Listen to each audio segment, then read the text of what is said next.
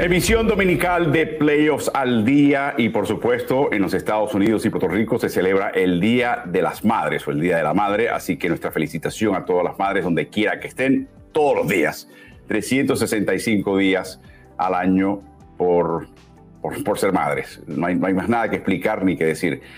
Saludos a todos ustedes que nos acompañan. Inmediatamente nuestro reconocimiento a nuestras plataformas hermanas que nos que transmiten estos streamings de playoffs al día diariamente. En Chile, el Mercurio. En Uruguay, el diario Ovación, que es el diario deportivo del grupo de periódicos El País. Así que a través de ellos también pueden enviar sus comentarios y capturamos esos comentarios y lo incluimos en esta transmisión, que es el próximo punto que quería ya siempre recordarles. Sean partícipes de esta transmisión, sean parte de este streaming, envíen sus comentarios, sugerencias, memes, preguntas, opiniones, ocurrencias, todo a través de todas nuestras plataformas. Estamos en Twitch, en Ritmo NBA, estamos en Facebook, en la página de Ritmo NBA, estamos en Twitter, en la cuenta de Ritmo NBA, estamos también en Instagram, aunque ahí no se transmite a través de Ritmo NBA. Eh, y por supuesto, estamos en el canal de Ritmo NBA-NFL en YouTube. Y una vez estén en ese canal, de una vez, por favor, eh, sigan ese canal, suscríbanse, activen notificaciones. Si les gusta todo esto, denle like, todo eso ayuda para que más personas se enteren de este contenido. Eh, también estamos en podcast. Tomamos no solamente el audio de estos videos, pero tenemos también audios originales. Y esos podcasts están en todas estas plataformas principales. Creo que hay por lo menos una docena prácticamente, eh, incluyendo la, que casi todos ustedes tienen, que es Spotify. Así que pasen por ahí y no solamente busquen un eh, podcast, sino ya de una vez suscríbanse a todos bajo ritmo NBA. y por supuesto, envíen sus comentarios, sugerencias. Si están en Asia, ya es tarde, noche, déjenme saber qué están haciendo. Si están en Europa, déjenme saber dónde están, qué están haciendo. Si están en las Américas, y por ejemplo en México es temprano, déjenos saber qué están haciendo, levantándose, voy a desayunar, termine de desayunar. Todo eso, déjenme saber dónde están eh, para que la gente eh, nos, veamos exactamente la amplitud de alcance de esta transmisión y me encanta siempre enterarme dónde están todos.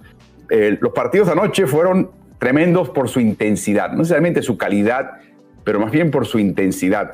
Lo primero que vimos fue una batalla campal y, francamente un desafío al arbitraje en el caso de Milwaukee-Boston. Milwaukee pasa al frente, defiende su honra en casa, pero como dirían en México, de panzazo, apenas, 103-101. Eh, y en el segunda hora eh, un partido también eh, mucho más abierto, una verdadera paliza, 142-112.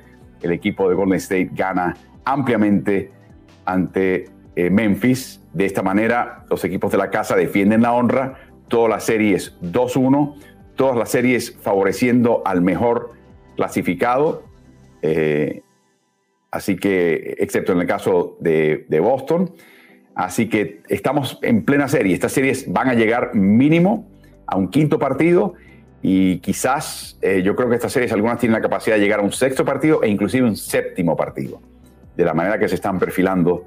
Así que eh, vamos a ver, y Memphis tampoco es el, está perdiendo la serie como, como favorecido en, su, en la llave. Así que va a ser bien interesante ver qué va a pasar en estas series y hasta dónde se proyectan. Pero ya veremos, ya hablaremos hoy de varias situaciones que han pasado hoy que empiezan a cambiar un poquito ese panorama de los playoffs.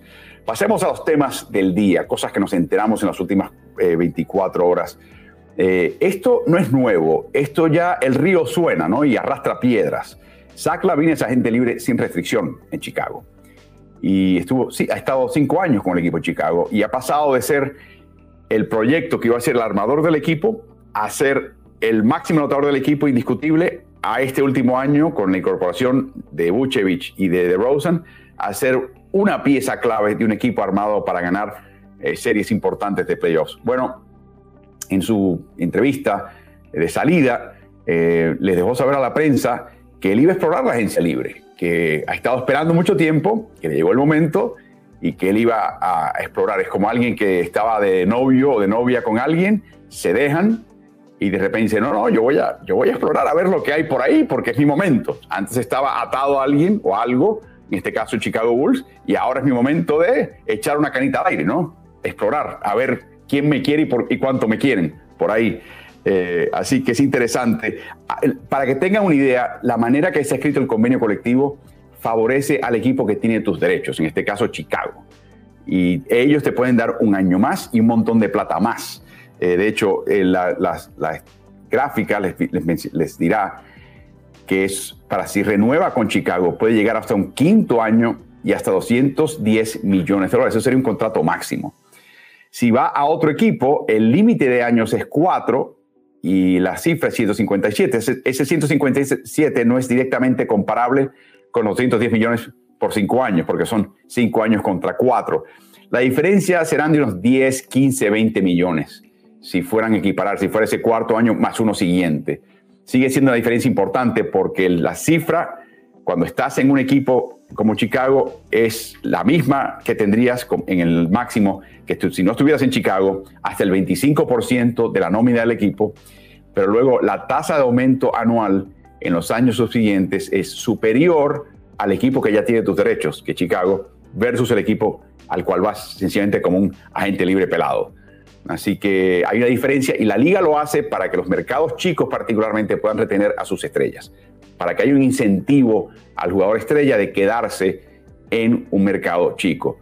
Pero parece que el chico se quiere ir, eh, porque eh, vamos a escuchar los comentarios que hizo eh, de salida y escuchen bien la intención de él y como está viendo esto, sencillamente de una forma muy escueta, muy seca, sin mucho afecto por Chicago, sin desdén tampoco, pero está viendo esto como una situación de negocios. Zach Lavin, escuchemos.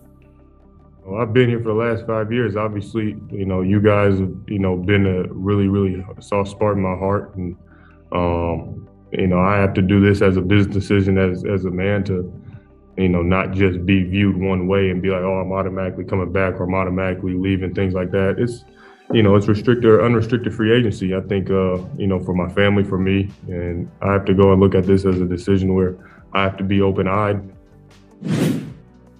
Lavin es representado por Rich Paul, ¿se acuerdan ese nombre? Muy mentado últimamente en estos lares de playoffs al día por ritmo NBA. Es el, un joven que conoció cuando era joven, jovencito, adolescentes, a un jovencito llamado LeBron James. Se han hecho muy amigos y ahora armó una agencia de representación de jugadores llamada Clutch Sports, eh, Clutch con K, y representan a James, representan a Anthony Davis, representan a Ben Simmons, representan a Zach Lavin, representan a Nick Nurse, entrenadores también. Y siempre ha sido el poder bajo el trono. Y se habla de que Clutch Sport, ante el vacío de toma de decisiones deportivas en Los Ángeles, es el que está moviendo las fichas en ese equipo, por ejemplo.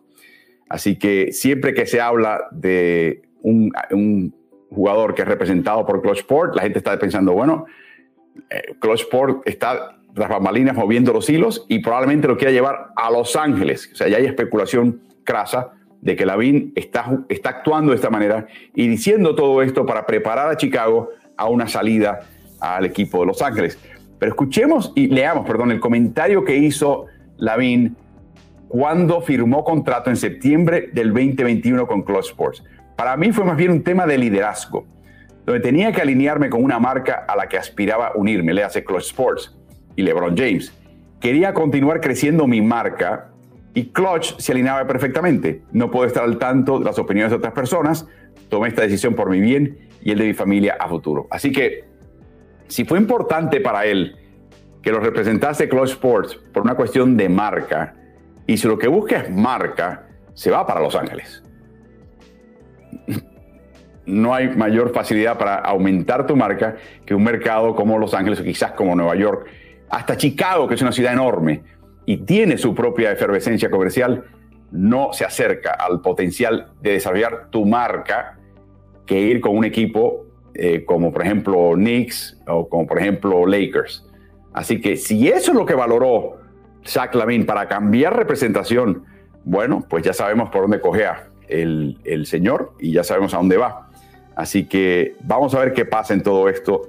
Eh, imagínense ustedes que Lavin termine con LeBron James y Anthony Davis en Los Ángeles. Existe otra posibilidad acá que no menciono, que es la idea de que Los Ángeles pueda tener esos derechos que tiene el equipo de, de Chicago y lo que haga es que firme Chicago a Lavin y lo traspase a otro equipo, en este caso a Los Ángeles. Eh, de ser ese el caso, le pueden pagar los 200 millones en vez del 157. Claro, tendría que venir más talento a cambio y no estoy seguro que Chicago quiera eh, recibir a más jugadores de los que ellos quieren. Así que interesante situación eh, y esto podría cambiar la fortuna del equipo de Chicago, sin duda, y al equipo al cual vaya Lavin, sea cual sea. Dudo que se vaya a Oklahoma City, por ejemplo, para desarrollar su marca, ¿no? Bueno, el otro que hay que echarle un ojo es Tyler Hero en Miami. Tyler Hero le resta un año en su contrato de novato, pero ya entró en el periodo donde el equipo de Miami lo puede extender. Los equipos tienen esa tendencia muy marcada. Cuando el jugador es muy bueno, no esperan a que termine ese contrato de novato para entonces el chico, el chico sea agente libre sin restricción y se le vaya de las manos. Lo que hacen es contratarlo el año antes que expire el contrato de novato, disfrutan de ese último año a precio bajo y luego se tienen que preocupar del tema del impacto del tope salarial cuando él entre en vigor el primer año de su renovación o extensión. Así que es elegible a fin de esta temporada. Eh, juega como titular, sexto hombre del año, pero el chico juega como titular y es uno de los jugadores ofensivos más productivos que tiene la NBA. Así que Hero y su representación están esperando una extensión máxima. Eh, o sea, el 25% de la nómina del equipo como punto de partida en su primera temporada devengaría casi 32 millones de dólares como parte de un acuerdo de 184 millones a través de cinco temporadas. Ha titularizado 33 de 166 partidos con el Heat, pero en parte es así porque Miami hasta esta temporada, de hecho hasta la entrada de esta temporada, prefería colocar a Duncan Robinson como titular y a Hiro sacarlo de la banca para que produciese desde la banca. A Robinson, lo hemos hablado mil y una vez en este espacio, le restan 74 millones y tres temporadas en su acuerdo. Y cada día ese rendimiento menguante de Duncan hace que sea candidato a traspaso. La pregunta es, ¿qué equipo quiere un jugador que promedia 18 millones por año y, en partidos de playoffs lo tiene que enviar a la banca y no ha jugado minutos de partidos de playoffs, ni siquiera cuando el partido está decidido? O sea, es un tema delicado en Miami, pero para poder pagarle a Hero lo que él quiere, Miami tiene que desalojar salario. Así que el candidato ahí sería Duncan Robinson, si alguien lo quiere y quiere eh, absorber ese contrato que le quedan tres temporadas. Entonces, ¿qué pasa? El problema de Miami es, está bien, contratas a Hero, ¿dónde lo colocas? ¿Lo mantienes de reserva? El chico debe tener aspiraciones de ser parte del cuadro titular. Pero sin él hace falta el equivalente de Hero en la banca. Y ahí es donde entra Víctor Oladipo. Yo creo que Víctor Oladipo eh, va a ser o, la, o titular y se mantiene Hero como reserva, o el reserva cuando Hero salga ya del cuadro titular para descansar en los partidos. Así que vamos a ver, Miami tiene que tener esto muy claro porque se puede quedar sin la soga ni la cabra. Se le puede ir Oladipo, se le puede ir Hero y a ver qué pasa. Así que tienen que tener mucho cuidado con este chico que verdaderamente está produciendo un nivel altísimo eh, como, como anotador eficiente, es de lo mejor que hay en toda la NBA. Muchos de ustedes en las redes están, eh, sobre todo los aficionados de Luka Doncic, eh, se sienten un poquito dolidos de que en ritmo NBA mostremos tanto la gloria ofensiva que es Luka Doncic como lo deficiente que él es también defensivamente. Pero después del tercer partido, cuando le puso un poquito más de ganas, donde el equipo lo, lo colocó en mejores posiciones defensivas, y donde francamente él y su equipo, al igual que Bronson, que es otro que deja de ver en el lado defensivo, se pusieron las pilas y por fin se aplicaron en ese costado de la cancha y, llegaron a establecer la marca de temporada de robos, recuperos de balón con 12.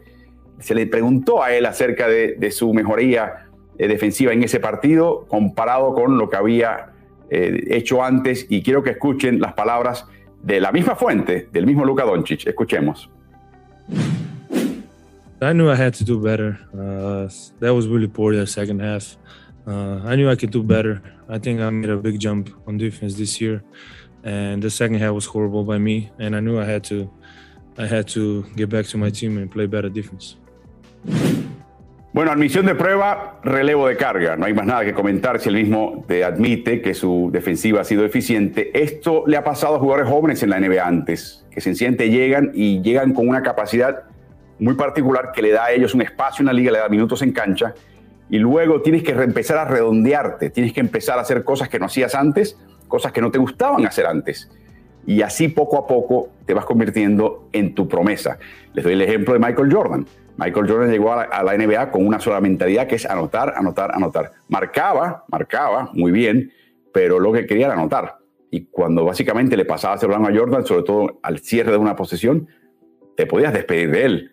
Luego Michael Jordan aprendió a, jugar con sus compañeros para verdaderamente potenciar al equipo, inclusive facilitar su, propio, su propia anotación. Y recuerdo que al final de la carrera de Jordan, sobre todo en Chicago, eh, era el último que intentaba el aro. Se encargaba él de que el balón lo tocase y lo enviase al aro un compañero y la defensiva contraria tenía que de repente decir, espera, espera, espera, no es Jordan el enfoque, este equipo nos va a matar. Y tenía esa virtud. Los jugadores maduran y crecen y mejoran eh, y se dan cuenta que el juego es más amplio y abierto que solamente una cosa. Así que Lucas es una persona muy inteligente que ya domina y, y de qué manera un costado de la cancha tiene que empezar a aplicarse en el otro y está mostrando la madurez de poder reconocer esa situación. Así que lindo verlo, la evolución de un jugador para que se redondee y no solamente juegue en un costado de la cancha. ¡Wow! ¿Qué partido nos dio Milwaukee y Boston ayer en Pfizer? El primer partido en casa para los Milwaukee Bucks, a ser empatada en ese momento a uno por bando y por supuesto sin Chris Middleton. Eh, pero esta vez optó Mike Budenholzer, en vez de colocar su alineación alta con Bobby Portis, colocó en cancha a Grayson Allen. ¿Por qué? Eh, generalmente porque Portis es un jugador eh, defensivo eh, un poquito más limitado, o sea, puede cubrir menos posiciones y cuando hay pick and roll se queda siempre expuesto. No es un gran jugador defensivo Portis, es hábil, puede mover los pies, puede mantenerse entre el jugador más pequeño que él y el aro y tiene una alta estatura y envergadura tremenda pero lo puedes batir. Yo creo que optó por mantener la picardía y el, potencial ofensivo Budenholzer en cuanto al triple, en cuanto a anotación de Grayson Allen, que ha tenido hasta ahora una serie muy buena, eh, para tener un jugador un poquito más polivalente defensivamente en cancha. Y de nuevo, las series de NBA se están volcando por bajar los cuadros, no levantarlos. Y hasta cierto punto estaba remando contra la corriente el equipo de Milwaukee, así que inserta a Grayson Allen, pero lo curioso es que Allen se apagó ofensivamente. Eh, falló sus cuatro intentos de triple, no anotó en 25 minutos y medio y cometió cuatro faltas personales. O sea que no estoy seguro que el remedio fue mejor que la enfermedad. Es posible que la enfermedad fue mejor que el remedio en este caso. Quizás tengan que volver a Bobby Portis el, partido que viene. Eso sí, George Hill jugó, jugó un papel importante, particularmente defensivamente, 11 minutos de juego, eh, no anotó, no hizo mucho, la verdad, estadísticamente, una asistencia eh, y una falta personal, pero yo creo que es importante destacarlo porque en esta serie va a hacer falta George Hill y es lindo verlo jugar eh, de vuelta en cancha. En los tres minutos, en la primera mitad en que Yanis fue a descansar, Boston perdió por cuatro.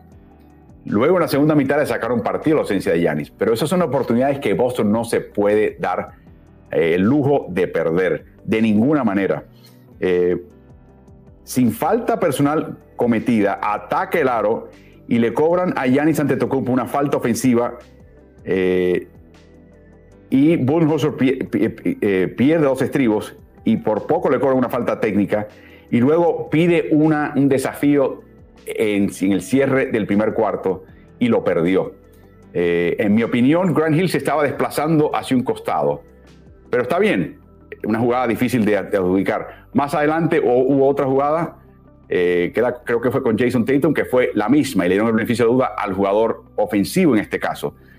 Muchas mismas jugadas, distintos resultados, distintas apreciaciones de los árbitros, y eso lo vimos en todo este partido. Y eso llegó lamentablemente a ser un tema de conversación en este encuentro.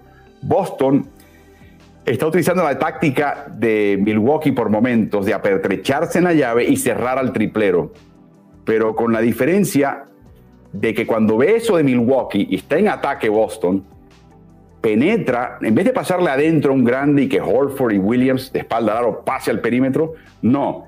Ponen a, a, Williams y a Horford afuera y el que penetra es el petizo, es Marcus Smart, es Peyton Pritchard, es Jalen Brown, es Jason Tatum, el relativamente más bajo, y ellos pasan afuera al triplero porque Milwaukee no respeta a ellos y miren lo que hizo en este partido Al Horford en, ese sentido. Le funcionó ese pequeño doblez a Udoka. Y estamos hablando de que hemos llegado ya al punto en esta serie donde estamos viendo pequeñísimos ajustes tácticos que te dan una pequeña ventaja. Y si el equipo contrario le pasa un cuarto sin darse cuenta, te pueden ganar el partido. Y así lo ve Udoka y así lo ve Burnholzer. Así está esta serie. Es un ajedrez tremendo en esta serie. Eh, Boston volvió a cambiar su muralla. Recuerden que empezaba la muralla en la línea del tiro libre. Recuerden que luego, y se quedaba fija, luego la retiraron un poquito más allá del círculo restrictivo. Bueno, esta vez empezaba en la línea del tiro libre y se replegaba, lo, que llaman la caída, en inglés se llama el drop, eh, un repliegue hacia el aro. Y en todo momento lo que están haciendo es que Yanis no sepa lo que viene y no tenga confianza cerca del aro y, no, y tenga miedo de cometer falta ofensiva. Sin embargo, o sea, consiguen una flotadora. Si Yanis quiere intentar flotadora, que la intente, pero ese no es el punto fuerte de Yanis. No la tiene desarrollada. Me imagino que Yanis está trabajando en eso para el año que viene, se lo puedo asegurar. En la zona restrictiva, Yanis encestó solamente 8 de 15 tiros. O sea, a menos de un metro del aro, su porcentaje de campo fue el 50%, que es lo que había dicho Doca. Nuestra labor es que un disparo que normalmente Yanis encesta en un 75%, lo reduzcamos al 50%. Lo dijo antes del partido y lo logró en este partido. Muchos tiritos cerca del aro que no entraban, no podía llegar a, clavarla. Boston está haciendo su trabajo para tratar de dificultar un poquito ante Tocumpo. Así que interesante como siguen cambiando el tema de la muralla. Ah, otro ajuste interesante de Milwaukee a la muralla es que en vez de entrar por el eje central, eh, Giannis ante Tocumpo y toparse con la muralla, lo están colocando en un costado y tratan de llegar temprano a la posesión ofensiva el que penetra y genera la tensión de la muralla es otro jugador, sea Holiday, descargan a Yanis que ataca diagonalmente con un bólido al y en algún momento se va a topar con la muralla, pero la muralla no está, no está cuadrada para marcarlo, están como que de costado. Interesante pequeño doblez también que usa el equipo de Milwaukee. Observen eso en el próximo partido entre ambos equipos. Eh, para evitar enfrentar una defensiva de Celtics armada, Milwaukee en casa, con la adrenalina disparada de la afición, hizo lo que tenía que hacer, que es acelerar la marcha, buscar puntos en transición. De hecho, ganó los puntos en contragolpe 21 a 11 y tiene que haber ganado los puntos en transición también por una eh, eh, margen abrumador. Jason Tatum decepcionó. Me estaban preguntando muchos eh, allegados por texto qué pasó con Jason Tatum. Bueno, hay varias cositas que pasó con Jason Tatum. La primera es Wes Matthews. La segunda es Drew Holiday. Lo marcaron muy bien. Pero ah, hubo un desgano porque no me digas a mí que Tatum estaba eh, falto desde Canadá. Saludos, Francisco, de Alberta. Qué bien. Eh, que estaba falto de confianza porque tenía exceso de faltas y no quería cometer y estaba un poquito cohibido. No, no, no. Terminó el partido con una falta personal. ¿Qué le pasó a Jason Tatum? ¿Qué pasó con su agresividad? Saludos, Eduardo de Montevideo. ¿Qué le pasó en este caso? Eh, contra Matthews en particular, no anotó canasta en 10 intentos y le saca estatura eh, Tatum. O sea, estas cosas pasan. Hay momentos, hay días que no, no estudia. Bueno, no fue la tarde de Jason Tatum y decepcionó. Eh, falló 15 de 19 intentos, incluyendo todos y cada uno, uno de sus seis triples. Mm, mm, mm. Y con una falta eh, personal cometida, uno diría, bueno, no quiere cargar con la defensiva, no quiere meterse en primera falta por lo menos pudo atacar y conseguir. No, tres tiros libres. O sea, eh, no, entiendo por qué se cohibió. Yo sé que fue un partido salvaje. Yo sé que hubo muchos cobros que él pensaba que eran falta y no llegaron a hacerlo. Eh, y se sintió defraudado por, y, desconcertado por los cobros de los árbitros. No fue el único. Yo diría que todos los jugadores, todos los técnicos, todo el público presente y todos los que lo vimos por televisión, estábamos viendo los cobros y diciendo, pero, pero un momentito, o sea, y yo creo que estaba aturdido por eso y perdió el enfoque. Es la mejor explicación que podría sugerir como hipótesis sin tener la capacidad de entender exactamente lo que pasó entre 100 y 100 para Jason Tatum, pero es inaceptable y no va a ganar Boston si esto se repite. O sea, tiene que tener él, tiene que llegar con la mentalidad ganadora de, matar, de anotar y que, y que el árbitro reparta eh, su decisión. Así que en los últimos seis minutos y medio del último cuarto, Boston intentó 17 tiros libres y Milwaukee, cero. Uno habla de que el arbitraje típicamente ayuda al equipo local y yo te diría que a nivel global, macro, de patrón general, probablemente sea el caso, Pero es una curiosidad que en los últimos seis minutos y medio del cierre de un partido reñido, 17 tiros libres para un equipo, cero para el otro. Eh, cero por Milwaukee en parte porque estaba llegando al aro ante Tocumpo eh, y no estaba cometiendo falta el equipo de Boston. No quería darle ese tercer punto en una jugada de tres puntos a la antigua. Eh, el arbitraje en este partido tuvo sus manos llenas. Hay que hablar de esto con calma, esto merece su propio, propia discusión. Tienes dos equipos que ya de por sí son jugadores, equipos de la conferencia del Este. en el Este se juega un juego mucho más áspero, mucho más raspe, roces físicos, faltas personales duras, eh, ritmo un poquito más lento. Ese es el estereotipo de los equipos del este y eso data desde mucho antes de los Bad Boys de Detroit. O sea, el básquet eh, pelado, el básquet duro se juega en el este. Eh, los entrenadores que vienen del este, los jugadores, la afición lo prefieren así. Así que, ¿qué, qué haces si tú eres un árbitro? ¿Viste los primeros dos partidos? ¿Viste los rudos que han sido? ¿Viste lo físico que han sido? ¿Viste los golpes que se han dado? cómo cargan físicamente contra el contrario en sus ataques y sus triples. ¿Qué haces? ¿Qué haces? Esa es la decisión que tienen que tomar los árbitros y particularmente ahora la NBA en esta serie. Por ejemplo, hay ciertos árbitros que ven eso y inmediatamente le cobran dos faltas a Giannis Antetokounmpo.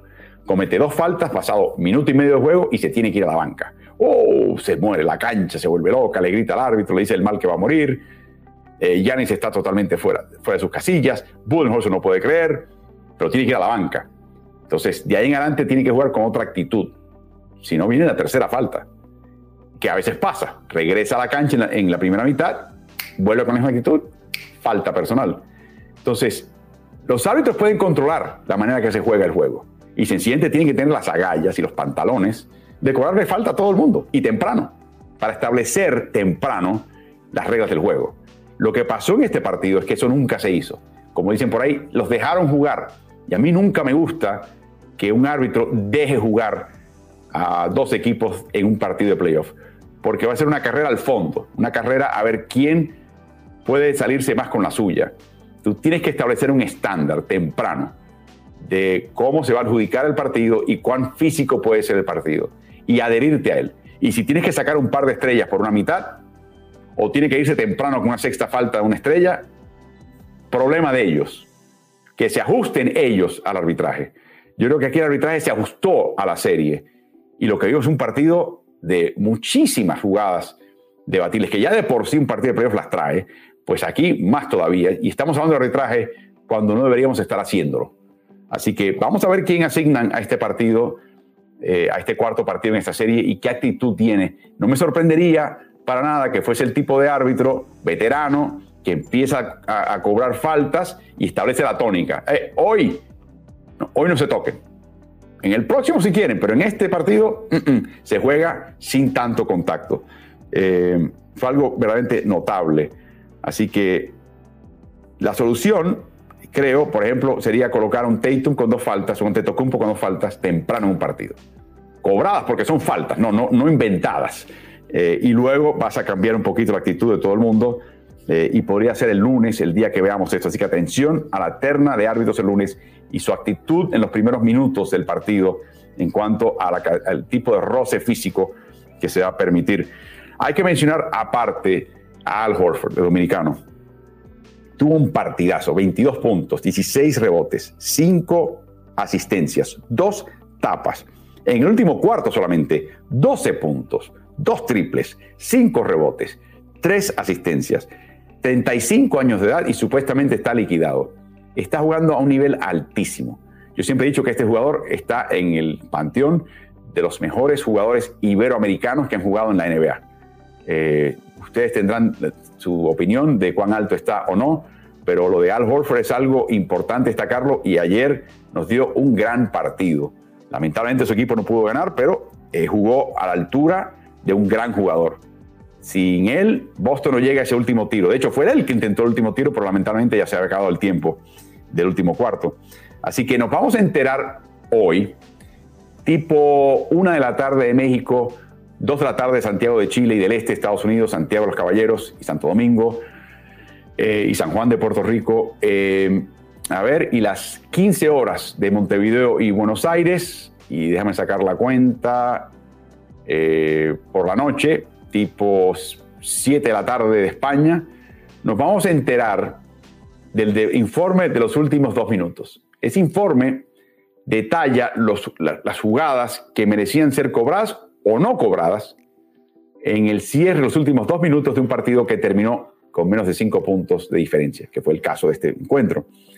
Así que vamos a ver cuál fue la decisión de la revisión, la evaluación del árbitro que no cobró el, último intento con menos de cuatro segundos por jugar de Marcus Smart detrás de la línea de tres puntos como una falta en pleno tiro. Yo, eh, o sea, esa me dejó perplejo a mí, eh, porque no había otra cosa que había, que había que hacer en esa situación. Y no creo que una diferencia que el golpe de Milwaukee de Holiday fue tal que llegó materialmente antes de que él empezase su movimiento al tiro. No lo veo. Veo la situación y no, no lo aprecio. Así que me pareció un error importante, porque en vez de tres tiros libres, que en ese momento era importante para, para empatar el partido, le dieron dos. O sea que encestó el primero y estuvo obligado a eh, fallar a propósito el segundo. Así que, de nuevo, de haberle dado la falta en el triple, tenían que cesar tres tiros libres Smart y ahí no hay garantía tampoco. Así que eh, puede haber ganado el equipo de Milwaukee de todas maneras. Pero no entiendo cómo no se vio eso como una falta en tiro. Eh, no, había, no había de otra, es que no había de otra en ese caso. Eh, así que va a ser bien interesante. Esa nota aparece esta tarde. Sigan Ritmo NBA y todas sus cuentas. Sigan la de Instagram, sigan la de Ritmo NBA en Twitter, eh, en Facebook y tendremos el resultado de ese informe en los últimos dos minutos para que ya sepamos exactamente la evaluación formal del árbitro. En realidad, ese informe de últimos dos minutos le permite al aficionado ver cuál fue un cobro correcto, un cobro incorrecto, un no cobro correcto, una situación que no mereció ser cobrada correctamente, y un no cobro incorrecto. En este caso sería un cobro incorrecto. Así que bien interesante y esta tarde los vamos a mantener a, todas y a todos informados. Eh, y por último, Marcus Smart no está al 100%. Eh, nada que ver con esa jugada, eh, pero te das cuenta que físicamente no está bien.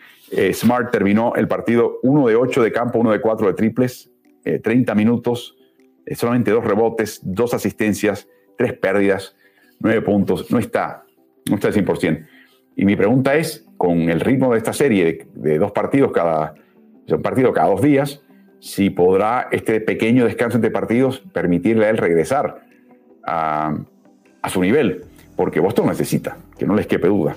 Así que así termina un partido un poquito controvertido, muy rudo, muy físico. Creo que va a tener que tener un correctivo la liga en el partido del lunes.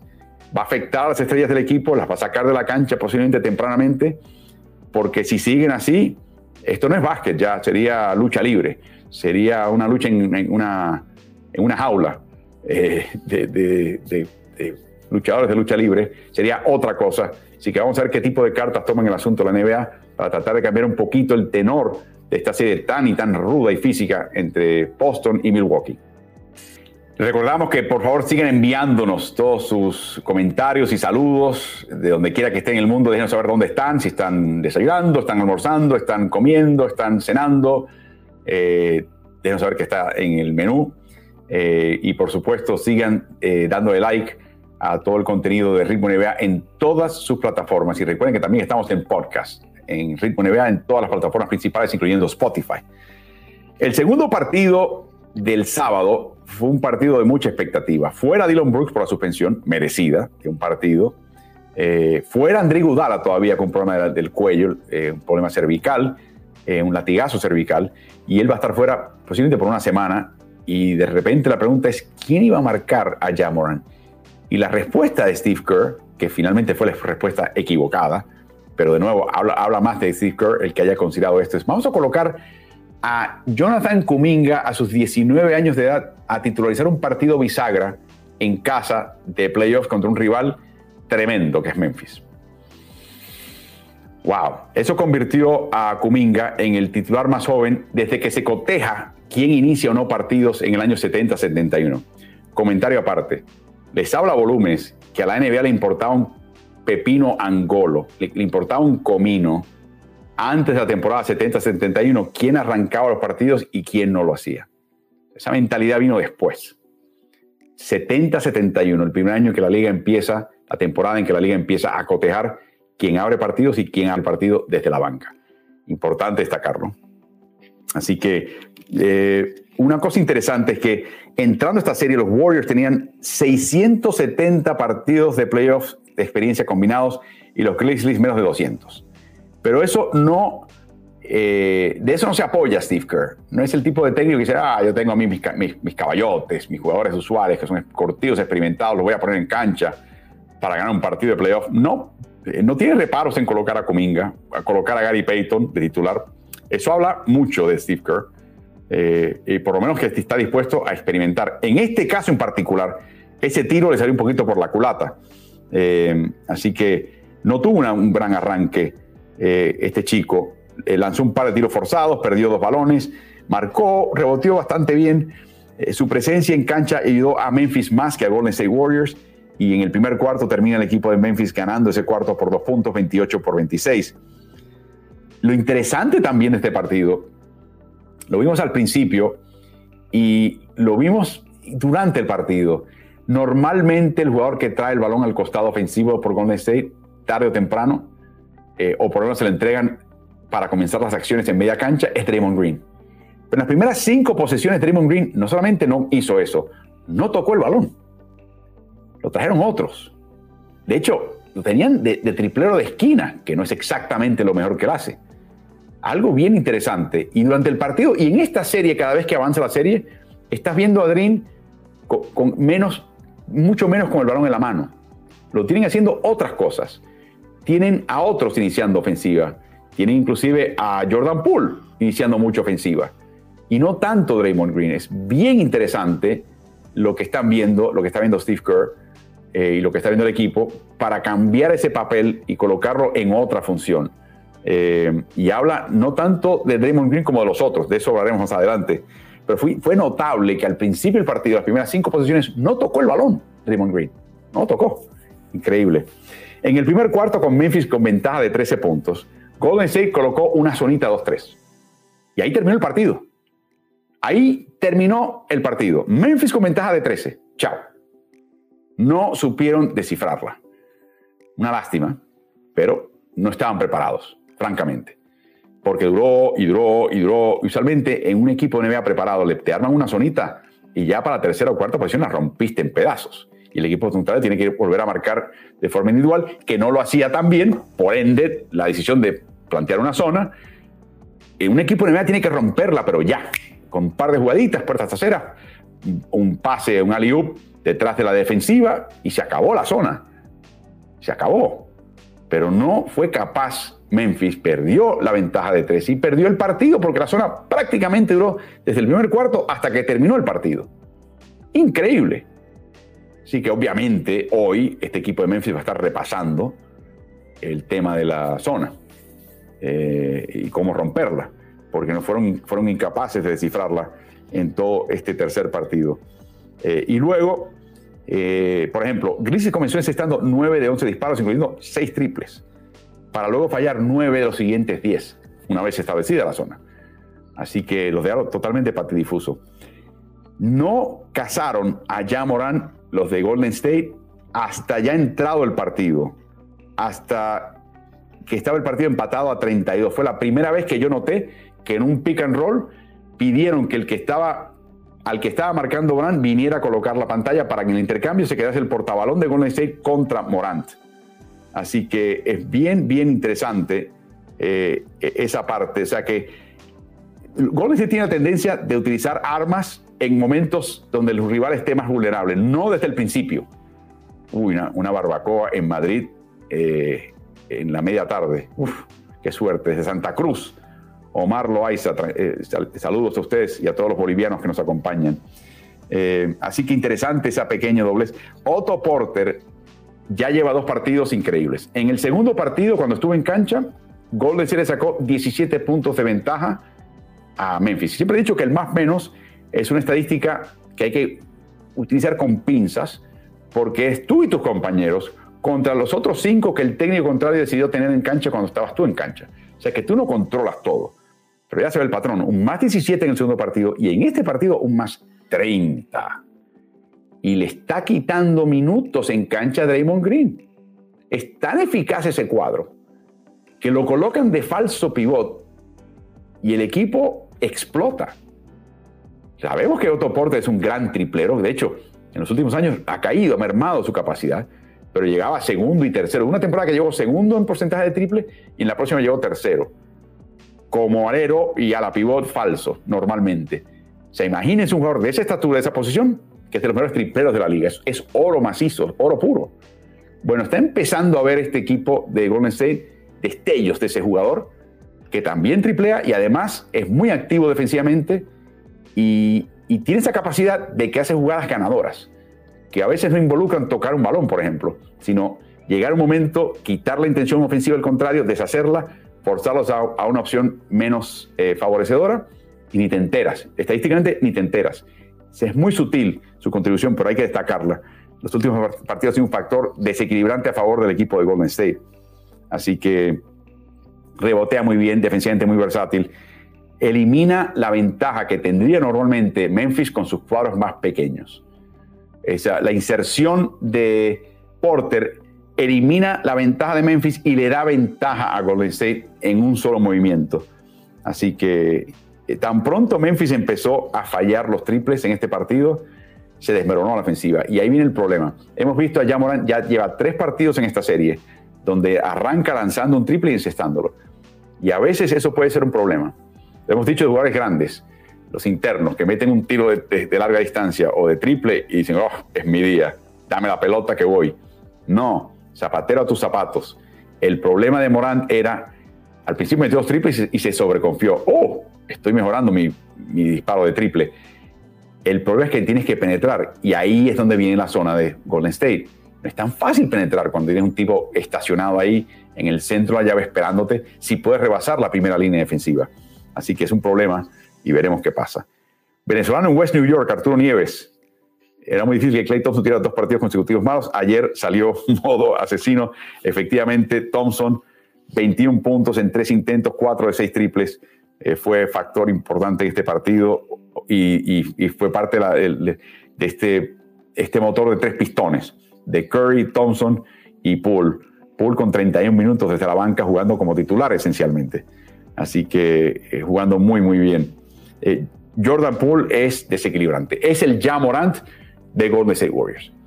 Tiene la vitalidad y sobre todo tiene la, velocidad. Lo que no tiene de Morant es el despegue, el salto. Lo de Morant es algo extraordinario. Pero la velocidad que tiene Poole con el drible, o sea, tú y yo podemos hacer, ganar una carrera de velocidad, una carrera corta. Pero ahora intenta ganar esa carrera picando el balón. El, coordinar el, el drible con la velocidad en penetración no es fácil. Y el jugador que puede ser atléticamente veloz tiende a frenarse un poco con el drible. Poole no es uno de esos jugadores. Poole es el drible lo acompaña y lo adelanta y, casi casi lo acelera. Lo pone tan al frente que llega al, balón y, llega al aro. Y las penetraciones son devastadoras. Nadie lo puede marcar. Y si es un grande, le da la vuelta y lo, bate contra la tabla en una bandeja. Y no hay quien lo toque. Y se está convirtiendo en un factor enorme para este equipo. Y se está convirtiendo en el tipo de jugador que era antes en un momento Steph Curry, que realidad nunca lo fue Clay Thompson, y que quizás este equipo no tenía. O sea, un Splash Brother con el triple, que además nadie lo para en la penetración. Peligro este equipo de Golden State, un peligro. Eh, fue el Jamoran, como digo, sin su salto. Eh, la velocidad de penetración fue la más rápida y nadie en el elenco de Memphis lo puede marcar. Eh, por último, y claro, a Poole tiene un problema con Poole, que es el hecho de que lo van a cazar defensivamente. O sea, es el jugador eh, defensivamente menos capaz de este equipo. Pero ayer estuvo involucrado en una jugada defensiva al final del partido, que ha sido muy controvertida. En una doble marca, eh, se topa, se topa rodillas con. golpea con su rodilla, la rodilla derecha de Jamoran, y aparentemente se lesiona a Morant. Pero para rematar, se coloca por detrás de Morán y le da un jalón a la rodilla que estaba plantada. La impresión, lo que él quería hacer era que no se acercase al balón Morán, pero al agarrar la rodilla, que ya había impactado, la sensación que te da de alevosía total, de mala leche, de, mala intención, eh, y que trataba de jalar la rodilla para torcer la rodilla inclusive. O sea, se vio muy feo. Así que después del partido, ya Morán mostró el video de la jugada en un tweet y dijo, así, ah, ah, las reglas del juego, ¿no? Eh, y luego quitó, borró el tweet. Y se le abordó en la atención de medios después del partido de Jordan Poole acerca de ese tema. Y esto fue lo que él tuvo que decir. Observen de cerca la jugada y la reacción de Jordan Poole. Yeah, I mean, it's a basketball play. I mean, we win, we doubled them. Um, and I hit the ball and I was going for the ball. I mean, obviously, you don't want to see anybody get hurt.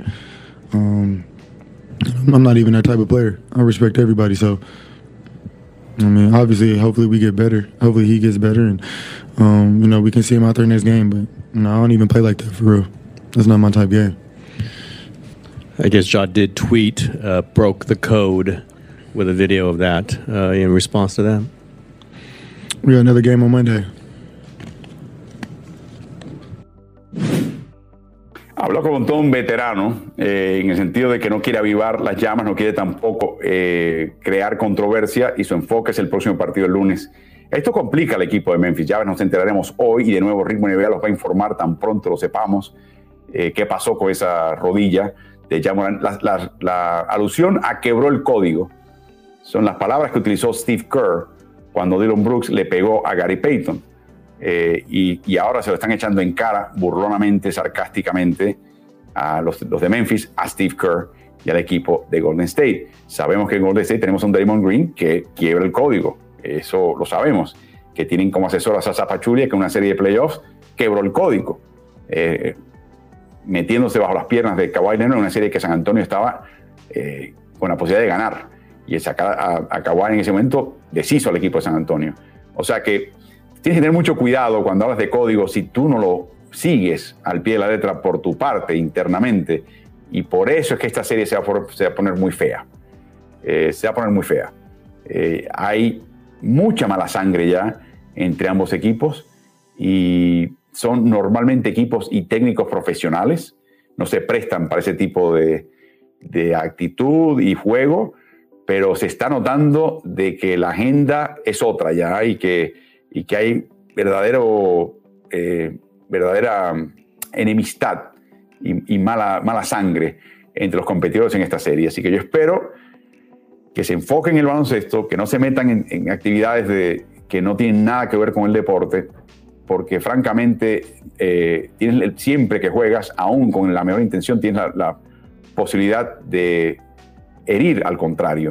Lo que no quieres es que quepe la más mínima duda que fue accidental, que fue incidental y accidental, que no hubo mala intención. Y ya esa confianza de Memphis a Golden State, de Golden State a Memphis, se ha perdido en esta serie. Por eso es que eso es peligroso. Está también por verse si la liga toma cartas en el asunto de Poole. Eh, sus actos no fueron tan claramente evidentes como el rastrillazo en, en, el ojo de Brandon Clark y el jalón con la otra mano en la misma jugada a Brandon Clark de parte de Damon Green. Eso fue bastante clarito. Eh, lo expulsaron de ese partido, no lo suspendieron. No fue tan claro como el golpe en la cabeza de Dylan Brooks, que fue sucio, eh, innecesario, peligrosísimo para un jugador que está en salto. Eh, y lo sabía Dylan Brooks. Así que ya el beneficio de la duda de un equipo a otro en ambas direcciones se ha perdido. Y eso es lo que convierte esta serie en algo peligroso ahora en ese sentido. Yo espero que los técnicos eh, mantengan la cordura, mantengan el nivel en esta serie, porque eh, en este momento la cosa pinta fea. Y al pendiente de qué va a pasar si hay algún tipo de, agresión, de suspensión eh, para Jordan Poole, lo dudo, francamente, lo dudo. No creo que llegó a ese nivel, pero podría ser matizada, por ejemplo, y Dios no lo quiera, con la noticia de que ya van a haber partidos a raíz de esa lesión. Quizás a raíz de eso la liga decida y como, como, como les digo, como el tenor de la serie se está yendo en una edición tan fea, que quizás la liga decida, ¿sabes qué? Si no va a jugar por esta edición, vamos a suspender por un partido a, a Pool también. Así que atentos, porque atentos al tema médico de Morán y a la consecuencia con Pool. Dudo que haya adjudiquen con Pool antes de que sepan lo que está haciendo lo que está pasando con Jamoran. Nos vamos a enterar y Ritmo NBA les voy a informar en todo momento. Tenemos partidos en el día de hoy, en la tarde y la noche de hoy, este lindo domingo de las madres en los Estados Unidos y Puerto Rico. Saludos a, todas las madres donde quiera que estén. Mira que las queremos tanto. Eh, Phoenix enfrenta a Dallas en Dallas, cuarto partido de la serie, Phoenix al frente 2-1. Eh, y mientras tanto, el, y del equipo de Miami enfrenta a Filadelfia. Ese partido es por la noche. Eh, y ese partido va a ser también en Filadelfia. Va a estar jugando, por supuesto, Joel Embiid. Eh, vamos a hablar de ese partido de eh, Phoenix y Mavericks primero. La estadística más reveladora del tercer partido de esta serie, desde el punto de vista de Dallas, un poquito de Phoenix, es el hecho de que Phoenix tuvo solamente 88 posesiones. Para que sepan, un partido de NBA tiene entre 90, 100, 100 y pico posesiones por partido. Por ende, el, tema, hablamos de eficiencia de tantos puntos anotados o permitidos por 100 posesiones, es porque esas 100 posesiones se asemejan más o menos a lo que tú puedes encontrar en un partido de NBA. 88 posesiones es muy bajo. Phoenix, eh, un equipo que está acostumbrado a tener un ritmo decente, sino alto, con solamente 88 posesiones. Eso te habla del esfuerzo defensivo desde el primero hasta el último que hizo Dallas en el partido previo para cambiar para variar, abochornados por lo que pasó en el segundo partido de la serie. Así que tienen que replicar esa acción por tres partidos más para darse oportunidad de ganar esta serie. Ese es el reto de Dallas, un equipo no acostumbrado a jugar así, capaz de jugar así, lo demostraron muy bien en el tercer partido, tiene ahora que replicarlo eh, cuando no es un hábito. Pero no les queda otra, si quieren ganar y quieren ganar, los de Dallas quieren ganar. Eh, te das cuenta que este equipo, de principio a fin, quiere trascender la segunda vuelta, trascender las finales de conferencia y meterse en unas finales de liga. Están desesperados. Así que eh, se nota, se palpa en ese equipo. Así que el enfoque va a estar ahí, yo creo, Y vamos a ver si lo pueden lograr. El partido se jugó a un ritmo, el tercero, mucho más parsimonioso que lo que Phoenix está acostumbrado a jugar.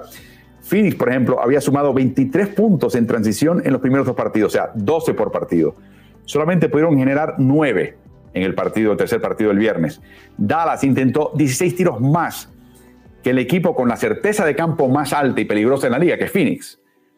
Eh, sabiendo que Phoenix no fallaba, pues Dallas se dio más oportunidades de lanzar al aro.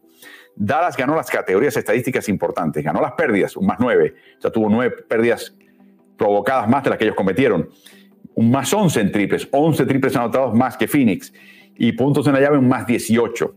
Eh, Dallas acumuló dos asistencias más que Phoenix. Y esta es la categoría que Monty Williams quería minimizar. Le dijo a su equipo, vamos a minimizar las, las asistencias de Dallas y no pudo hacerlo. Dallas se impuso. El balón circuló más. El balón pasó por otras manos. No fue la ofensiva unipolar. Y el resultado fue una victoria. La defensiva también ayudó, por supuesto. Este es el modelo para Dallas seguir, no solamente en este partido, pero en el resto de estas series y de hecho en el resto de los años que tienen esta camada junta. Hallaron la fórmula. La pregunta es si la pueden, se puede convertir en su identidad, enraizarla. Ese es el reto para este equipo. Y de nuevo hay que reconocer a Jason Kidd, que ha hecho, primero, llega este equipo y lo, cronometramos y lo seguimos, hicimos esa crónica acá en Ritmo NBA, de cómo él decía, bueno, tengo un consejo de jugadores que me voy a reunir con ellos y a ver qué ellos prefieren. Parecía que estaba de monigote, de, títere, que alguien más estaba dando los hilos y que él sencillamente estaba ahí cobrando su cheque. Y lo que hizo era que estableció una tónica donde yo no voy a llegar aquí a, como dictador a decir lo que hay que cambiar lo que hay que hacer. Voy a ser colegial, voy a invitar a todo el mundo a aportar, voy poco a poco a impartir mi conocimiento y mis preferencias y patrones. Y lo hizo sutilmente, lo hizo, nadie se enteró. Hizo un pequeño cambio en el primer partido, hizo un pequeño cambio en el cuarto partido de la temporada regular, hizo un pequeño cambio en el decimoséptimo partido de temporada regular. Y no se han dado cuenta en Dallas lo que ha pasado. No llegó diciendo vamos a hacer esto, esto, esto, esto distinto. Ha sido muy sutil, nadie se ha dado cuenta, funcionó. O sea que todo lo que él proponía funcionaba, lo que genera confianza en lo próximo que va él a, idear, y se le va a inventar y el equipo ya está acatando las órdenes, no por órdenes, sino porque, hey, el tipo sabe. Y la verdad que nos, ha traído aquí. Así que lo que él me diga que yo haga, lo hago. Me parece extraño, me guste o no, El beneficio de la duda se lo ganó Jason Kidd este año con Dallas. Y eso es importante. Eh, el martes hablaremos de ese tema con el coach eh, Carlos Morales también para ver su opinión. Él dice que él no quería opinar hasta que vea el fin del avance de Dallas en los playoffs, pero yo creo que hemos visto ya lo suficiente para empezar a mencionar alguna que, otra cosa. Así que el martes en Playoffs al Día con el coach Carlos Morales, atentos. Eh, Chris Paul evoluciona en su ofensiva. Chris Paul ya es un señor de 37 años de edad, lo acaba de cumplir. Ya no está para, como Jordan Poole, penetrar y tirarse el claro y, con, con, su velocidad de pie dejar atrás a un grande y conseguir el disparo contra la tabla y anotar. Ya no está para eso. De hecho, en solamente cinco ocasiones, 5% de sus intentos son en penetraciones al aro, que es la baja en su carrera. Entonces, ¿qué otros tiros hay? Hay tres tipos de tiros si no vas a tirar cerca del aro. El primero es el triple. Y luego están los tiros, los triples que te niegan los equipos contrarios, definitivamente. Y se lo están negando a Chris Paul. Entonces, ¿qué tiro hay entonces? Está el tiro de media distancia. Pero, pero, en la NBA los equipos están empezando a distinguir dentro del tiro de media distancia lo que es el tiro, tiro de media distancia interno y tiro de media distancia externo. O sea, el tiro de media distancia interno es de 1 a 3 metros del aro. Sí, estás, no estás cerca del círculo restrictivo, pero tampoco estás más allá de la línea del tiro libre, o mucho más allá de la línea del tiro libre. Estás ahí, en ese disparo. O está el tiro que está desde la línea del tiro libre hasta la línea de triple, que es el tiro de media distancia larga, externo. Bueno, Chris Paul está en este momento encestando la proporción más alta de, disparos medios altos en su carrera. Eh, o sea que ya no penetra, ya no tira muy cerca del aro, pero está dominando ese tiro entre la línea del tiro libre aproximadamente y la línea de triple. Sobre todo los del codo, los del fin de la línea del tiro libre, sobre todo el costado derecho. No hay quien lo pare, no importa quién y qué, estatura se le coloque enfrente, él tiene el arco, tiene este tiro medido. Pero se está convirtiendo en un as en eso, estas alturas de su carrera, y por eso puede jugar y ser relevante eh, y llevar un equipo a un altísimo nivel aún a los 37 años de edad, en una posición en que normalmente el jugador necesita velocidad para poder desequilibrar, penetrar, crear situaciones. Paul lo ha logrado a raíz de su certeza en su tiro y encarna este equipo. Este equipo es un tiro tirador de media distancia de alto porcentaje. ¿Por qué? Por Chris Paul. Los demás lo imitan. Devin Booker lo hace también. Lo hacen también otros pero él es el motor de este equipo en ese sentido. Eh, saludos a Donis en República Dominicana. Eh, así que es interesante ver eso en este choque de Phoenix y dicho sea de paso, durante el choque de Phoenix estaré texteándome con Omar Quintero, que es el, director técnico de la Selección Nacional de Varones de Mayores eh, de México, al igual que durante el partido de Miami y Filadelfia.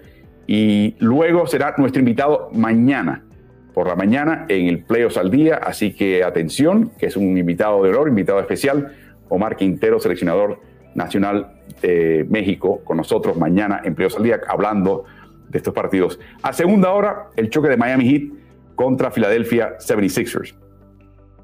Joel Embiid mencionó que cuando vio los primeros dos partidos, todavía aturdido por el golpe que había recibido, y vio a, a Bama de Bayo hacer y deshacer en su serie contra Filadelfia, dice que me estaba comiendo las entrañas. Y llegó con una agenda. No solamente quería ganar el tercer partido en casa y darle vida a su equipo, pero quería anular a Bama de Bayo. Quería colocar a Bama de Bayo en su sitio, en la mentalidad de Joel Embiid. Así que, claro, Embiid tiene un largo historial de lesiones. Recordemos que cuando salió de Kansas, se pasó esencialmente los primeros dos años en la NBA lesionado, con lesiones de pie que de hecho atentaron contra su carrera y eso fue preocupante en ese momento. Y luego, eh, para que tengan una idea, en, solamente, en sus cinco postemporadas solamente ha tenido una en la cual no tuvo una lesión importante. En las otras cuatro tuvo una lesión importante, que es la rodilla, que esta vez con la cara, el, hueso orbital, un problema de hueso orbital también en el pasado. Siempre ha habido un brete con él. Recuerden que está jugando con ligamentos desgarrados en el pulgar, pulgar de la mano derecha. O sea, es un jugador muy dado a lesionarse eh, y está intentando Filadelfia de preservarlo en cancha. Y se notó en ese partido que estaba muy reacio a buscar contacto, a provocarlo, muy reacio a acercarse al aro para que le, porque le iban a cometer falta. Eh, no intentó muchos triples, no los mentía tampoco. Eh, De hecho, no intentó triples en este partido. Así que era un Embiid cauteloso. No fue el 100% Embiid y le valió a este equipo solamente su capacidad reboteadora y defensiva. Eh, su presencia en cancha transformó a Filadelfia y le permitió ganar a Miami y anuló totalmente Bam Adebayo. Por lo tanto, en este partido, ojo, esta noche, a la actuación de Bama de Bayo, que ha tenido tiempo de analizar lo que pasó, buscar contras, buscar alternativas a los planteamientos que le hizo Embiid y poder ser mayor factor en este partido. Así que va a ser una gran batalla la de esos dos. Eh, así que espero que lo disfruten en ese sentido. Miami no pudo aprovechar el descanso de Embiid. Con Embiid en cancha, Miami perdió por 8 puntos. Con Embiid en la banca, Miami perdió por 12 puntos. Eso no puede ser. De la misma manera que Boston tiene que ganar los minutos en cancha cuando no está Giannis Antetokounmpo en su serie, Miami tiene que ganar el parcial cuando está beat descansando. Eso fue, así ganaron los primeros dos partidos de la serie. Tienen que aprovechar la ausencia de Embiid para sacarle partido y sacar ventaja en ese momento, en ese trecho del partido, a Filadelfia sin Embiid. Eh, no lograron hacerlo esta vez. Eric Spoelstra lleva partido y medio quejándose de que el balón en Miami está pegajoso, o sea, no circula el balón como antes. Recuerden que en su máxima expresión, y Miami lo ha mostrado por momentos eh, en sus series, eh, sobre todo contra Atlanta, Miami aspira a ser una versión de Golden State. Muchos pases y cortes, mucho movimiento en la cancha, en la media cancha ofensiva, para generar situaciones. Y no, no fue ese juego el que jugaron contra Filadelfia, fue muy estático. No solamente estático en el sentido de que el balón no circuló, pero que los jugadores no circulaban tampoco, estaban parados ahí que alguien penetre y me descargue. No, ese no es el juego de Miami. Creo que vamos a ver un Miami mucho más dinámico, más movimiento en cancha, más cortes y pases, más cambios de, posición. El que esté en la esquina derecha va a la esquina izquierda y se cruzan. Va a haber mucho más movimiento para realmente tratar de confundir al equipo de Filadelfia defensivamente. Eh, y por supuesto, Miami no puede permitir que Filadelfia gane el, el, juego de contragolpes. Ganó el parcial 19 a 6. Inadmisible. No puede pasar más si Miami quiere ganar esta serie. Eh, la transición, frenar la tensión de Filadelfia es absolutamente prioritario. Eh, así que eso no puede pasar. Y en varias ocasiones que su esposa pidió minutos disgustado porque le acababan de anotar una, una, canasta. Filadelfia en una transición o un contragolpe no puede ser. Así que veremos qué pasa en todo esto y veremos eh, si Filadelfia es capaz de ganar otro partido, nivelar la serie. Francamente, Filadelfia ganar el, cuarto partido, nivelar la serie eh, cambia totalmente el tenor de la serie. Claro, hay un pequeño caveat y ese es el otro punto final que quería comunicarles a ustedes y es que hay que ver de cerca cómo está Kyle Lowry, porque obviamente no estuvo bien en el tercer partido. Eh, sabemos que viene esa lesión del isquiotibial izquierdo, sabemos que eh, lo hicieron descansar por cuatro partidos consecutivos y que no está bien. Y creo que Lowry tiene que ser Lowry para que Miami gane una serie como esta. Filadelfia te puede dar suficientes golpes cuando ellos tienen el balón y te anotan, y es suficientemente macizo defensivamente eh, con envida adentro y con elementos como Danny Green, Tobias Harris y Matisse Tybul afuera como para complicarte. Necesitas un experto que abra candados. Y el verdadero único experto que abre candados en Miami, genuinamente, a través de todo un partido, es Carl Lowry. Es el único no es Tyler Hero, no es Jimmy Butler, no es Oladipo. El único es Kyle Lowry. Y necesita estar en cancha. Es como, es la chiquita a través de 48 minutos. O sea, cuando llegas a los playoffs, lo que es la chiquita en temporada regular es los playoffs. Y hace falta que él esté. Así que va a jugar, estoy seguro, porque jugó el fútbol previo, espero que no se haya grabado la lesión, la pregunta es a qué nivel. Necesitan de un Kyle Lowry capaz y que organice este equipo. Así que veremos. Recuerden que Kyle Lowry es de Filadelfia. Así que cada vez que va a Filadelfia quiere romperla, porque tiene muchísimos familiares y amigos viéndolo y no quiere estar escuchando esta temporada lo mal que jugaste en la cancha cuando viste a Filadelfia. Así que motivos sobran acá para él tener un buen partido. Le agradezco a todos su compañía. Les insto a que le den like a todo este material que vean en las distintas plataformas mediáticas de Ritmo NBA. Estamos en Twitch, el canal es Ritmo NBA. Estamos en Instagram, una cuenta, una página que es Ritmo NBA. Estamos en Facebook, en la página Ritmo NBA. Estamos en Twitter, en la cuenta de Ritmo NBA. Y por supuesto estamos en YouTube, Ritmo NBA-NFL. De una vez ahí suscríbanse, activen notificaciones, denle like. Esto siempre mejora de esa manera. También pasen por los podcasts, su plataforma favorita, incluyendo Spotify. Esta semana pasada estuvimos en número uno, la serie número uno de podcast de baloncesto, no importa el idioma, en México y también en Argentina en los dispositivos Apple. Así que muy agradecidos por eso. Y siempre pasen por ahí y no solamente descarguen los episodios, las emisiones, sino también de una vez eh, suscríbanse para no perderse una. Así que mañana tenemos a Omar Quintero, más adelante tenemos al coach Morales el martes, el viernes tenemos una sorpresa, si Dios quiere, otro eh, acompañante de lujo. Así que poco a poco vamos armando estos, estas transmisiones de playoffs al día, siempre por el mismo lugar, siempre por los mismos canales, incluyendo las plataformas mediáticas de los diarios que nos acompañan desde un principio, el Mercurio de Chile, Ovación, el diario deportivo del grupo de diario El País en Uruguay nuestro agradecimiento para ellos y, les, y nuestra sugerencia que pasen por ahí y disfruten todo el contenido que ellos tienen. Así que gracias por sus preguntas, comentarios, sugerencias. Nos vemos mañana, siempre a la misma hora, sin falta, por los mismos canales de Ritmo NBA. Disfruten este domingo de playoff y feliz día a todas las madres.